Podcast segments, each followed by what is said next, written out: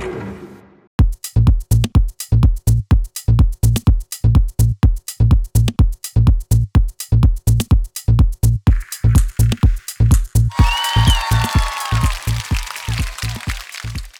んにちは、富戸です。えっ、と、このポッドキャストのアートワークっていうか、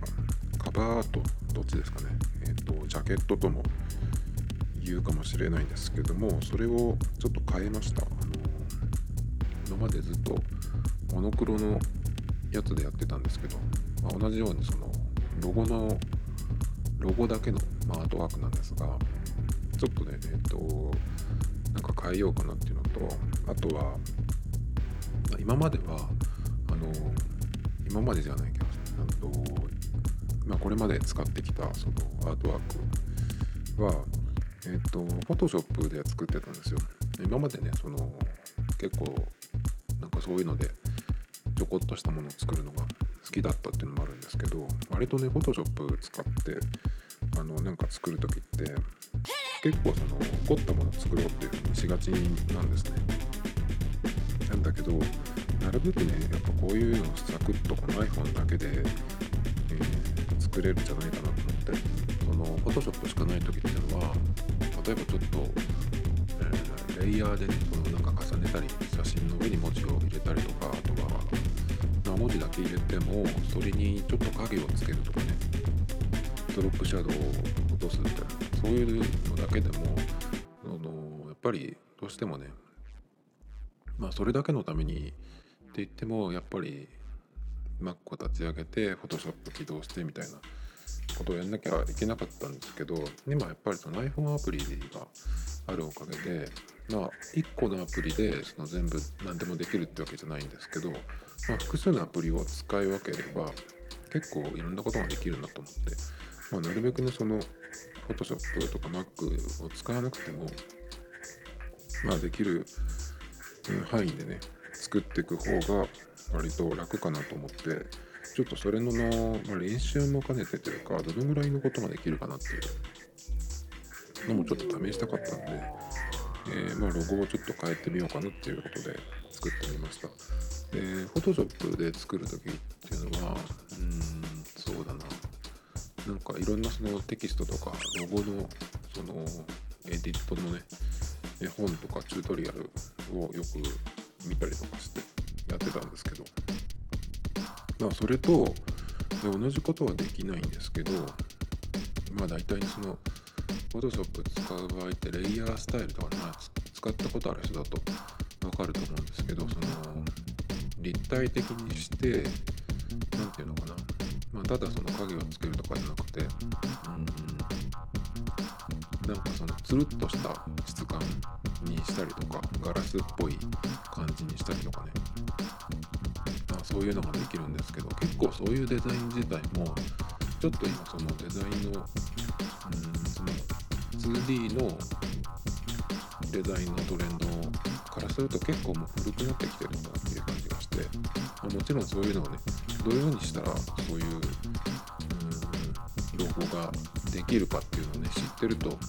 結構その、ね、Photoshop とか使った時に、まあデザインを考える上で、ねなんかその、アイデアを、これをこうするとこうなるから、じゃあこうしてみようかみたいなね、そういうアイデアの勘が働くっていうのがあると思うんですけど、まあ結構それでも古くなったよなっていう感じがするんですよね。あの Mac のウィンドウのデザイン、昔、えっ、と、OS が10点、どのくらいかな、3、2とか3ぐらいの時っていうのはなんかアクアって呼んだりとかしたね。あの、Mac の場合、左上にそのウィンドウを閉じるとか、しまうとか、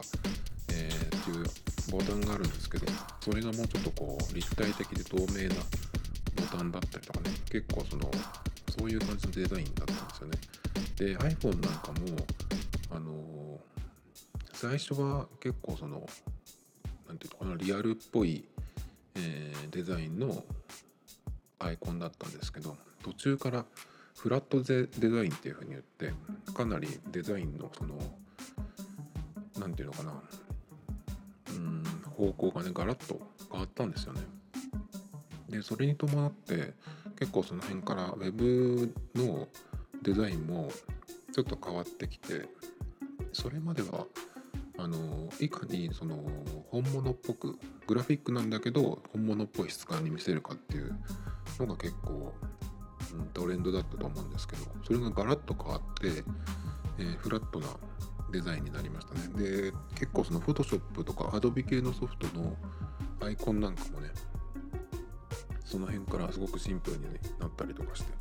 で今はそのそういう流れっていうのもあるんだけどちょっとその感じプラス、うん、リアルさをどっかにちょっと付け出すみたいなね。昔のデザインとはちょっと違うんだけどまたちょっと変わってきてるのかなっていうのもあってなのでその最初にあのフォトショップとかあの覚えた頃っていうのはいかにそのリアルっぽくするかっていう感じの、え、方向だったんですけど今はそうでもないなっていうのがあるんで別にその Photoshop を使わなくても結構、え、できるデザインっていうかそういうロゴでもいいのかなっていうのもあって割と、え、最初に使ってたこのポッドキャストの、え、ロゴはあのそんなにまあ凝った感じっていうのはなかったと思うんですけどあれは最初のえっ、とロゴはですねどうやって作ったかっていうと確か白と黒でえっ、とまずロゴを書いて文字でねでそれをこう重ねて、えー、なんかしたような気がするんですけど全然説明なってですね。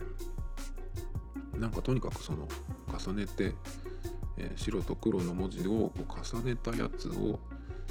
えっ、と白地のところを切り抜いてその下に入れたんだっけかな。なんかそういうようなねちょっと一見シンプルなんだけどよく見るとちょっとこうなんか複雑な入れ組んだような感じになってるっていうようなデザインにしてたんですよ。で今回作ったやつはですねまあ iPhone のアプリだけで作ったんですけど何を使ったかっていうのはちょっと後で紹介しますけどアプリ自体は1個のアプリじゃなくて3つ使いました。でちょっと色もね、えっと、今までは白黒だけでモノクロだったんですけどちょっと春っぽい色にして3色、えー、使ってますね。一応このポッドキャストの、まあ、テーマカラーっていうのを1個決めててそれがまあスカイブルー寄りの青っていう風にしてるんですね。それどっから来てるかっていうと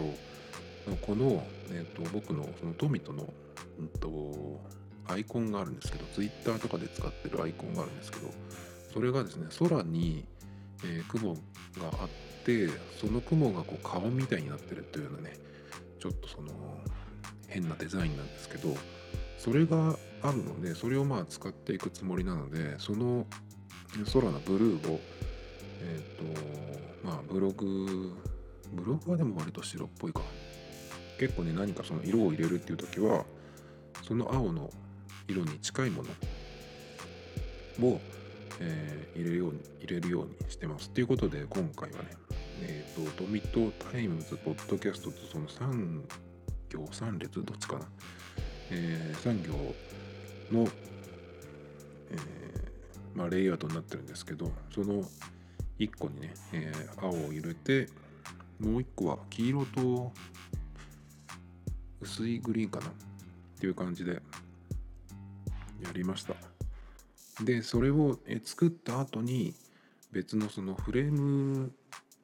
系のアプリがあるんですけどそれを使って、えー、完成させて額みたいなのに入れたような感じにしてあります。で使ったアプリなんですけど、えー、タイポラマっていうのと Photoshop Mix と Bone っていうやつですね。タイポラマ、まあ、TYPO RAMA で、まあ、Photoshop Mix は Adobe のやつですね。で Bone っていうのは VOUN で Bone ですね。これがまフレーム系のアプリですね。あとやったことといえばカメラロールでちょっとトリミングを少しだけやったっていうくらいなんですけどまず、えー、どうやってやったかっていうと、えー、まずねタイポラマっていうアプリで、まあ、ここで、えー、まずあの基本になる文字を入れましてこのアプリはあのフルバージョンみたいなのにすることもできるんですけどえっといくらだっけかな。全部。で月額課金が全部を、あの使えるようにする、えー、買い切りタイプと両どっちかあるんですけど僕はこのアプリに関しては課金はしてないです。で課金してないと全てのえっ、ー、とまあそのロゴのねフォントというかモデルですか？あモデルじゃないや、えー、レイアウト。が全部使えないっていうのとあとメイドウィズタイプラマっていうその完成したものにですねあの透かしが入ります。なのでこれを後で消すっていうねちょっと作業があるんですけどまあ綺麗に消せるのでこれは別に入っても問題ないですね。その一番その画像の真ん中下にちょっと入るくらいなんでそんなにそのデカデカと邪魔するような感じじゃないのでこの辺は結構良心的かなっていう感じですね。あえっ、と一度だけ課金すれば全部使えるよっていうやつはですね2200円ですね。まあこれをちょっとどう捉えるかっていうところなんですけど結構頻繁に使う方とかあとなんだろうなまあでもフォントを入れるその文字入れる文字入れとかそのまあちょっとしたそういうこう僕みたいなロゴを作りたいっていう場合は結構これは使えるのでうんいいかなっていう感じですね。で基本的にえっ、ー、とあ今ね値段がねちょっとディスカウントになっていて月額だと450円。ね、今はなってるんですけど元は680円ですね。それが今34%オフで450円っていうふうになってますね。で、えー、買い切りの方は元は3680円だけど今は2200円っていうふうになってますね。でまあその2200円払えば、えー、ずっと使えるよっていうことなんでまあなんかこう追加された時も多分使えるんじゃないかなってそういう感じの値段付けかな。でこの、ね、タイポラマって結構良くて何をするアプリかっていうとえっ、ー、とまあいろんなそのロゴのパターンがあるんですよ。でその、えー、ロゴのねパターンを選んでで自分の好きな入れたいテキストに変えていくっていう感じでですね。まあえっ、ー、とそうだな。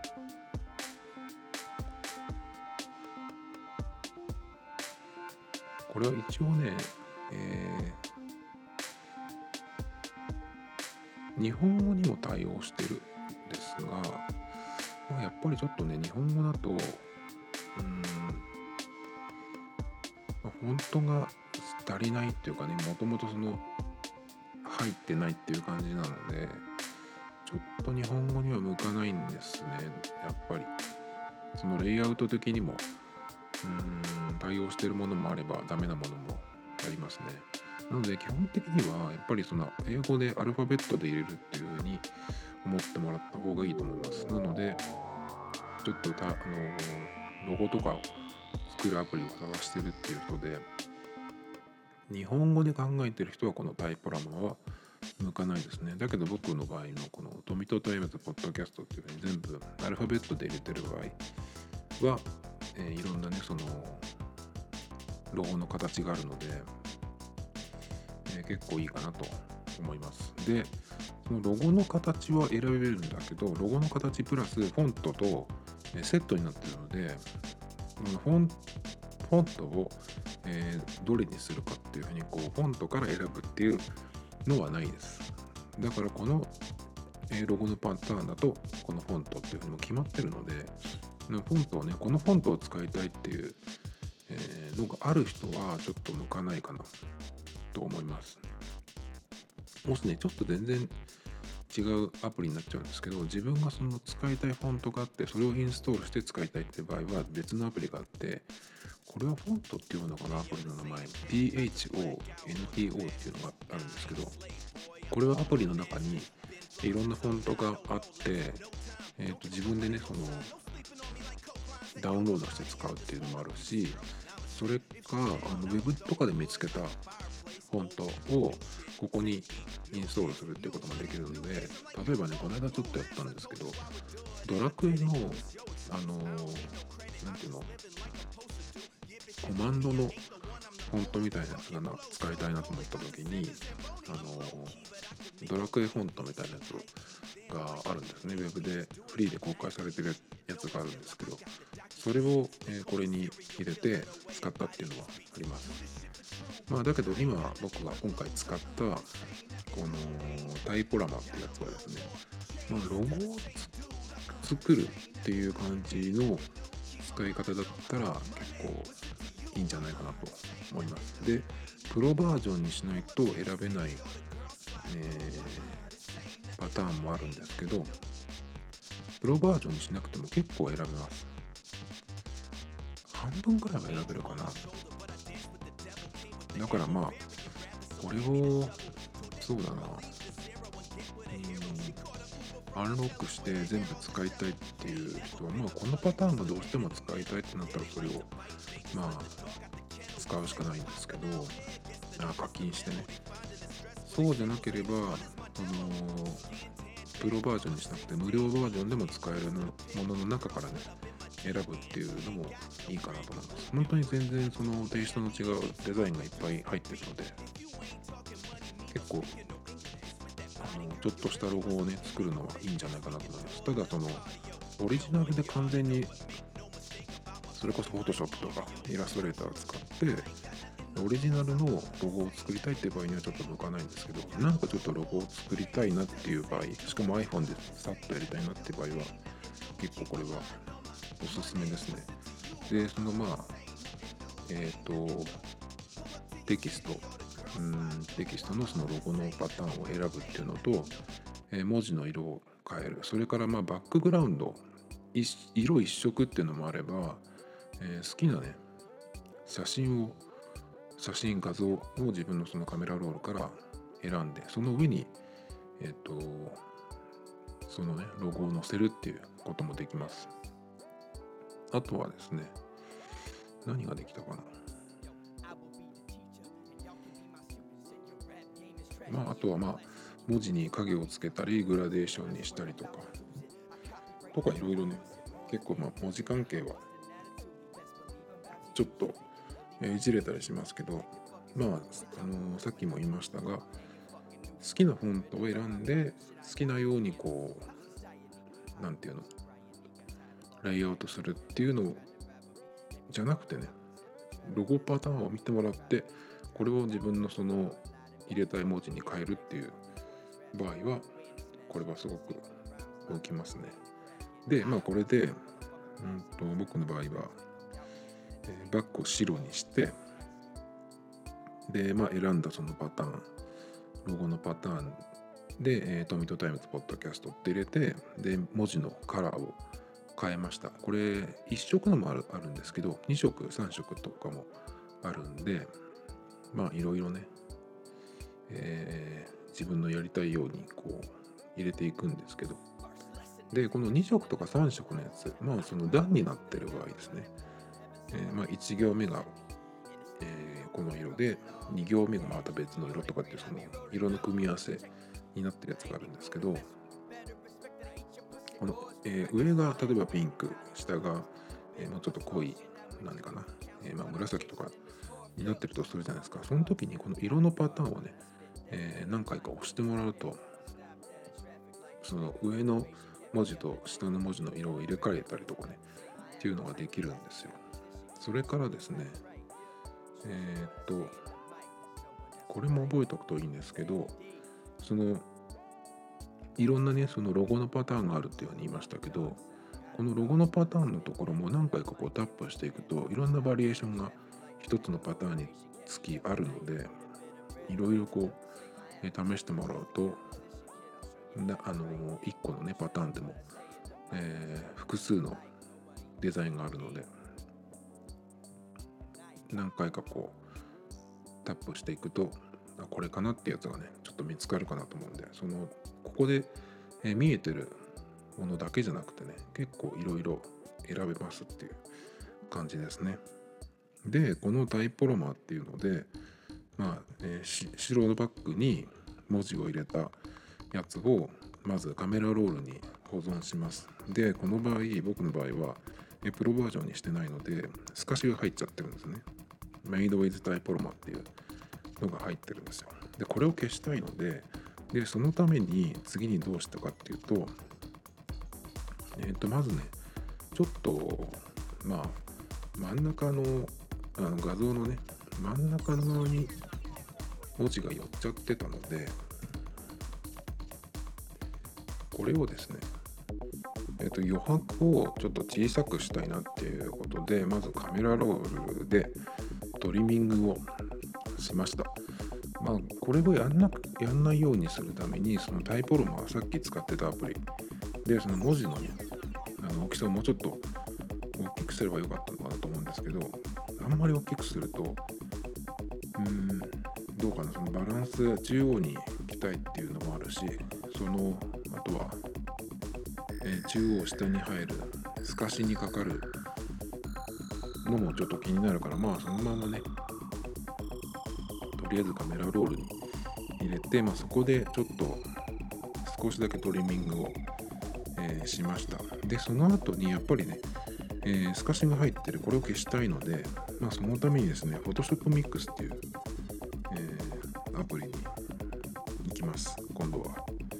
で Photoshop Mix を開いてもらってでそこでね今作って、えーと、カメラロールに入れたタイポロマーから、カメラロールに保存した画像を Photoshop Mix で開きます。でその開いた後にえっ、ー、と修復っていう項目が多分あると思うんでまずねえっ、ー、と字の色のところ、え、白のところをクリックしてでそこをそこの白を別のところを消したいところ。で絵を塗りつぶすっていう感じにするので白のところを選んでですねそのそこからえー、その透かしのところをこう塗りつぶしていって、えー、完全にこれで、えー、透かしが消えた状態になりますね。でこれで一応その基本のロゴはできたっていうことになります。で Photoshop Mix と Photoshop Fix っていうのがあって、えー、Mix の方はレイヤーが使えてねその、まあ、何かこう重ねたりとかあとはまあなんだろうな、まあ、いろいろこう切り抜いた画像とかを、えー、エディットする、レイアウトするっていう感じのアプリなんですけど、Photoshop Fix っていう方、ちょっとややこしいですけど、Fix の方は、あのー、1枚の画像を修正するっていうアプリですね。まあ、まあまあ、基本的なことはできるっていう感じ。でもそのいらない消したいものをちょっとこう消したりとかね。そういう感じのアプリですね。あとはその顔写真をえっ、と細かく自分で調整するっていう。顔写真系のアプリってあの何ていうのかな。美白加工とかあとプリクラで撮ったみたいな感じにするとかね。オートで、えー、自動でねあの修正してくれるっていうアプリは多いですけどあのなんだっけそうだとかああいうやつですねそうじゃなくて自分でこうえー、細かくやりたいって場合は Photoshop Fix を使うっていう感じですね。Photoshop Fix の場合はレイヤーが使えないんで、まあ、あくまでも1枚の画像を、あのー、修正するっていう感じですね。で、今ま今のところはタイポロマでそのロゴを、え、作って、で、Photoshop Mix に行って、透かしの部分を消してっていうところまで来たんですが、最後にね、まあこの僕のこの今回作ったロゴがどういうのかっていうのなんですけど、えっ、ー、と額に入れたロゴが壁にかかってるみたいな感じですね。まあ見てもらえば一発なんですが、えー、言葉で説明するとそんな感じです。で最後にその今作ったねそのロゴの画像を、うんとまあ、額みたいなフレームに入れるっていうアプリに行くんですけど、これがね、ボーンっていう、VOUN っていうアプリです。で、これがね、フレーム系のアプリっていろいろあると思うんですけどこれはあの他にこういうやつは僕見たことないんで結構えっ、ー、と唯一のアプリかなとと思います。あの何かその額とかフレームに入れたいって場合ちょっとねその後ろの背景壁に、えーと、かけたような感じになるのでえーと、少しその周りの余白ができるっていう感じなんですけどちょっと見てもらってこういう感じやりたいなっていうのがあればねこれ1個 iPhone に入れとくといいと思います。これもあの課金すればあ、あの使えるものが増えるけど課金しなくてもえっ、といくつか使えるのでそれもすごくセンスがいいので。でもねえっ、と課金は確かそのデザインごとにするっていう感じかな。新しいのが、え追加されればまたそれも欲しければ買うっていう感じなんですけど僕は結構買いましたこれ。1回で課金だったか。ちょっと忘れちゃいましたけどでもそんなに使ってないです。数百円だと思います。最近はあのゲームとかじゃなくてもなんかその写真系の画像編集とかあとは何かな。いろんなアプリがえこれでこの内容であの月額？サブスクリプション？サブスクリプションか。サブスクなの？っていうのがね結構あるんですけどこのボーンに関してはあのあの課金がですねサブスクじゃなくて買い切りでしかもそんなに何千円とかじゃなくて何百円なので本当に気に入ったやつだけちょっと、えー、欲しいなっていうのがあれば買っておくといいかなと思います。他のは僕課金しないんですけどこれだけはねちょっとすごくおしゃれで一番その何て言うのかなフレーム系のアプリが好きなので買いました。で額に入れるパターン。それから壁にかける。その何ていうのかな。写真とか絵みたいに壁にかけるパターン。とかあとこうクリップでこう紐にこう吊るすような感じだったりとかね。いろいろパターンがあります。で、まあ、今回は額に入れてそれを壁にこう立てかけてるっていうようなデザインになってるんですけど。まあ、これに入れてですねでしかもそのフレームは、えー、壁掛けのパターン額のパターンそれから吊るすパターンとかねそういうのでこういくつかあるんですけどさらに、えー、壁をどうするかっていうのもねあのデザインカスタマイズすることができるので同じ色にしてもいいしあのー、同じ色っていうのはです。額とかねフレームの色と同じにしてもいいし全然違う色でえコントラストをつけてもいいしでその壁も一色じゃなくてリアルな壁の、え画像もあるし色一色っていうのはですねグラデーションっていうのもあるので、ね、かなりその壁のデザインをデザインとか色を変えると印象が変わるのでかなりこのアプリもね使い方によってはいろんなそのパターンとか表現とかできるので結構奥が深い遊べるアプリかなと思います。なのでね、僕はこれをちょっと課金したんですけどね。まあそんな感じでですね、えっ、と、今回は、その、アートワーク、カバーアートを、えー、変えてみました。ちょっと春っぽい感じになりましたけどね。まあ簡単にだからこのぐらいの、えっ、と、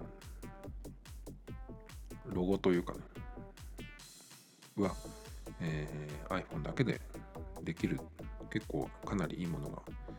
できたのでまあたまにねあの、まあ、そんなに頻繁に変えるとちょっとその何て言うのかなあのアートワークでカバーアートでねその覚えてもらうっていうのもあるのであんまりその頻繁には変えませんけどもしまた変える時はねこの辺を使ってえー、作ろうと思いますね。でもまあ今回3つ使いましたけど、この3つがね、まあ、iPhone アプリの場合はいつまで続くかっていうのはね、ちょっとやっぱりあるので、Adobe 系のものとかだと1個その、何？年間の、年間とか月額でね、お金払っとけば何でも使えますけど、そうじゃない、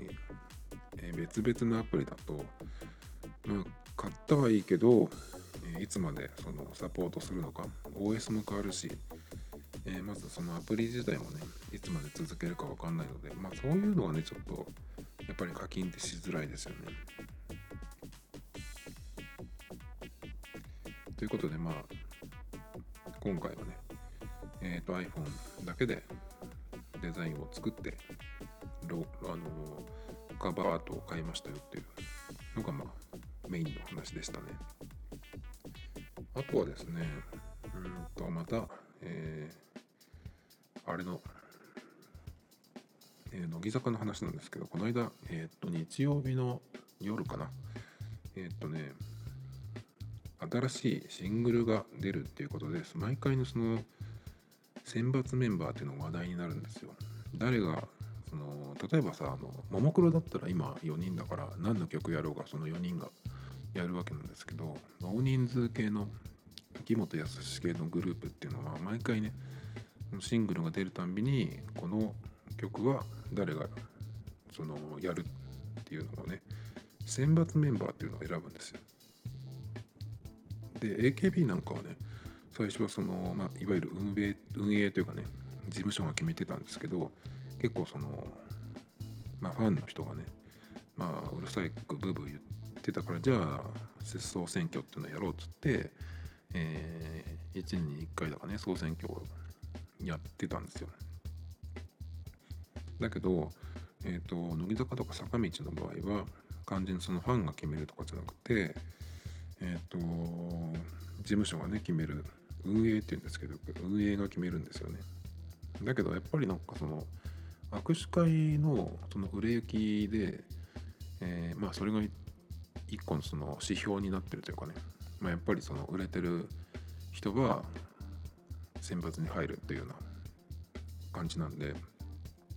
まあその上から、ね、入っていくっていうような感じなのかなっていうようなまあ見方なんですけどまあたまにはねその新しい子が入ってきた時にいきなりセンターとかねその選抜に入ったりとかっていうのもあるんですけど今回はあの1期生のね白石さんがここで卒業するっていうことでまあ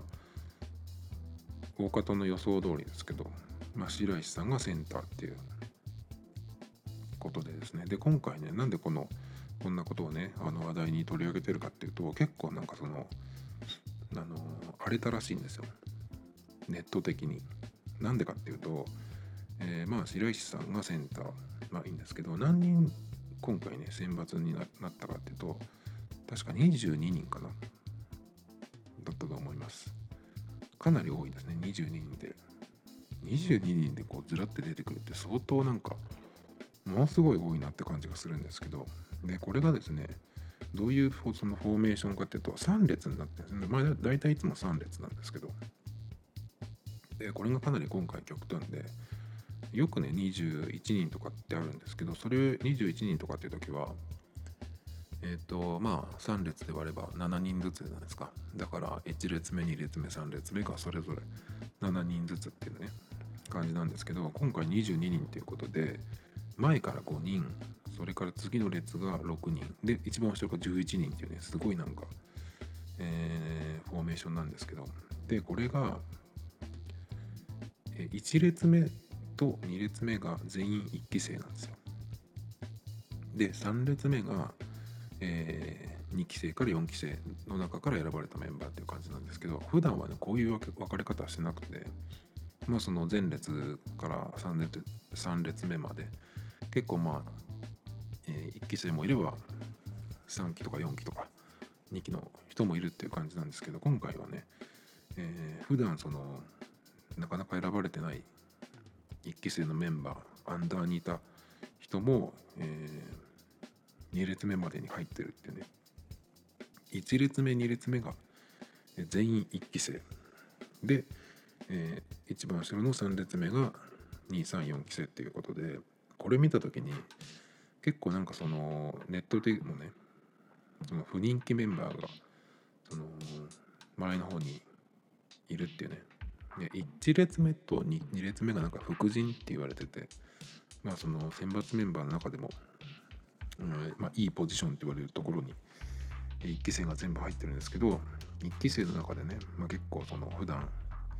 アンダーにいるっていう人も入ったりとかしたことでねまあそうすると、えー、他のねメンバーがそのいいポジションに入れない。まあそもそも選抜に入れなかったっていうことでね結構そういうファンの人とかがなんかネネットで荒れてたみたいですけどその御殿とかでスレッドがこうどんどん新規が、えー、新しいスレッドができてくっていう感じでねパートもうあっという間になんか10ぐらいまでいっちゃうみたいなそういう勢いで荒れてるみたいな感じでね出てましたけどこれ見た時にね1列目2列目までにその前の方にねえ、1期生がいて後ろに 2, 2期から4期がいるっていうやつこれなんかに見えませんかね？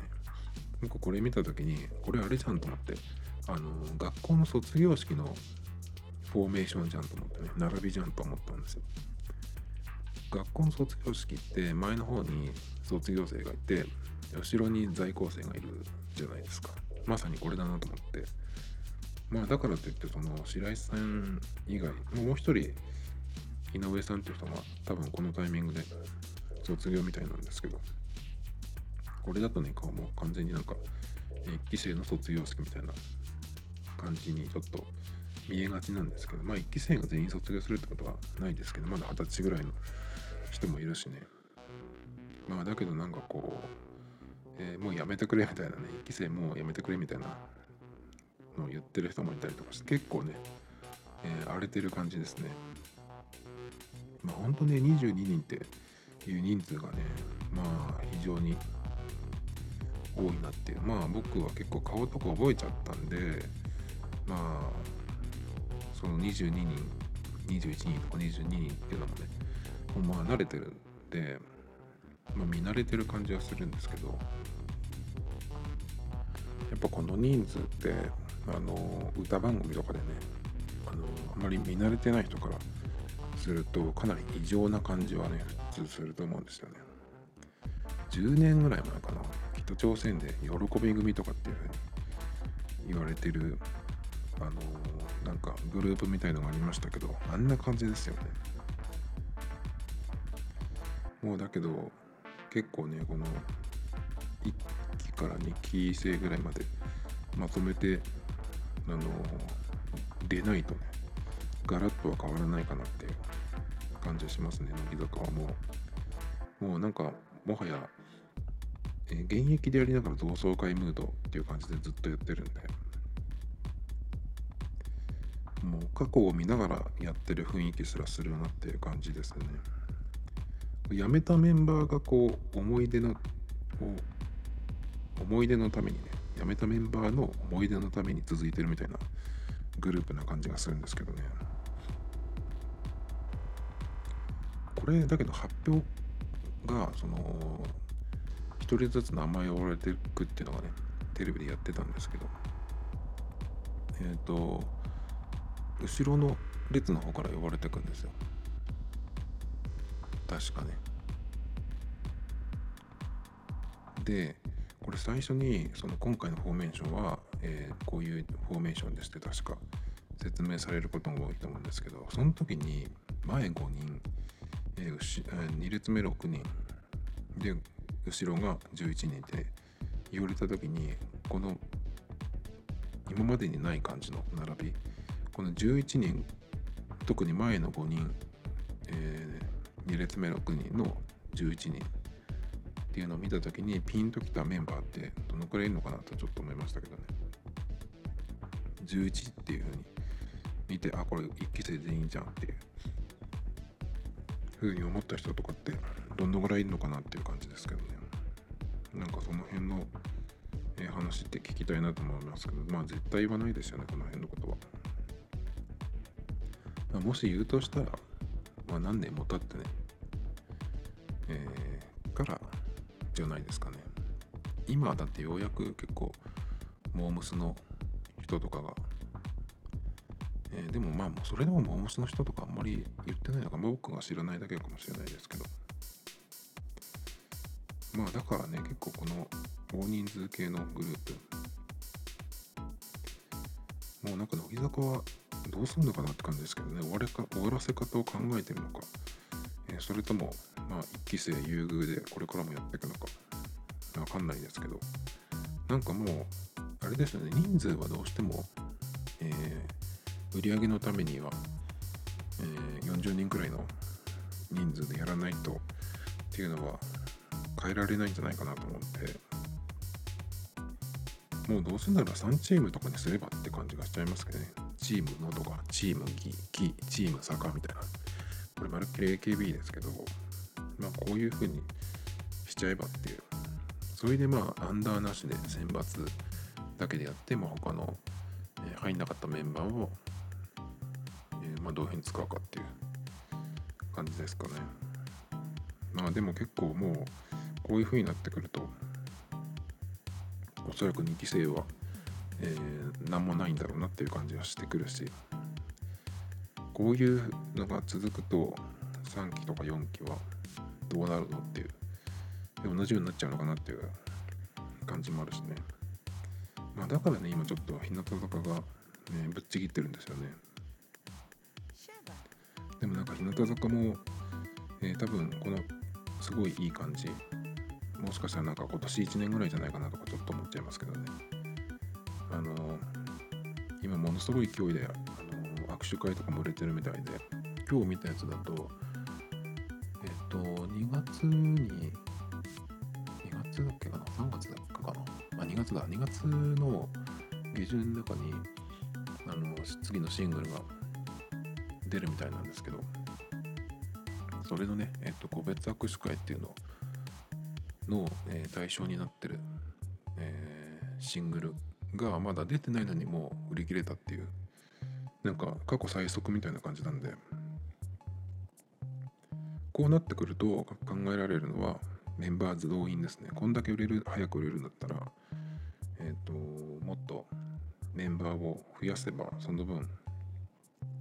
全体の売り上げも上がるっていうふうに。っていうのが、ね、今までの、まあ、AKB からの流れでね、証明されてるんで、まあ、人数増やすっていうふうになるだろうなっていう感じですね。まあ、人数増えれて、まあ、倍とかになればね、その分効果が薄まってくるものもあるんで、ちょっと、まあ、今までのそのグループのね今のグループの完成された感じはおそらく、ま薄れてくるっていうのが普通の考え方。だけどまあもしかしたらここの日向だったら違うかもしれないっていうのちょっと期待がありつつだけどね。多分変わっちゃうだろうなと思います。でもあとねその大幅に増員しなくてもあのー、メンバーが結構やっぱり業界人化してくると思います。その慣れてくるとね、やっぱりその仕事もこなして。で、お金も結構儲かってくると思うんで、やっぱりそうするとね、なんか、あのー、だいぶ雰囲気が変わってくるかなと思うんで、まあ、それを考えると、もし、うん、増員、大増員、倍とかにならなかったとしてもね、えー、1年くらい、今年1年ぐらいがなんか、ここまでがなんていうのかな、えー、ピークみたいになるんじゃないかなと、ちょっと思いますけどね。まあ、増員するんだろうけど、今増やすとしたらここしかないですからね。まあ、それだったら新しい、えー、グループにすればと思いますけどね。まあ、それかまだ、この大人数系握手会商法をやるのか、それを、えー、やめて、やめてというかね、まあ、今のそのいいムードをが続くまで残すのかっていう。まあ当たり前ですけどずっと同じその雰囲気というか状態ではいられないと思うんだよね。みんなそのえっ、ー、と年も取るしね。同じことをずっとやってるわけじゃなくていろんなことやっていくとこうだんだんやっぱり変化があると思うんで。まあ生ものですからね。何とも言えないんですけど。ただこう何て言うのかな。まだそんなにこの解明デビューしてからまだ1年経ってないっていうのもあるし、その1年とか2年でね、外からこう手を入れて、えー、壊しちゃうっていうのがね、なんかもったいないなという気がしますけどね。まあ多分、今年1年じゃないかな。Tomito Times Podcast. This program was broadcasted you Anchor FM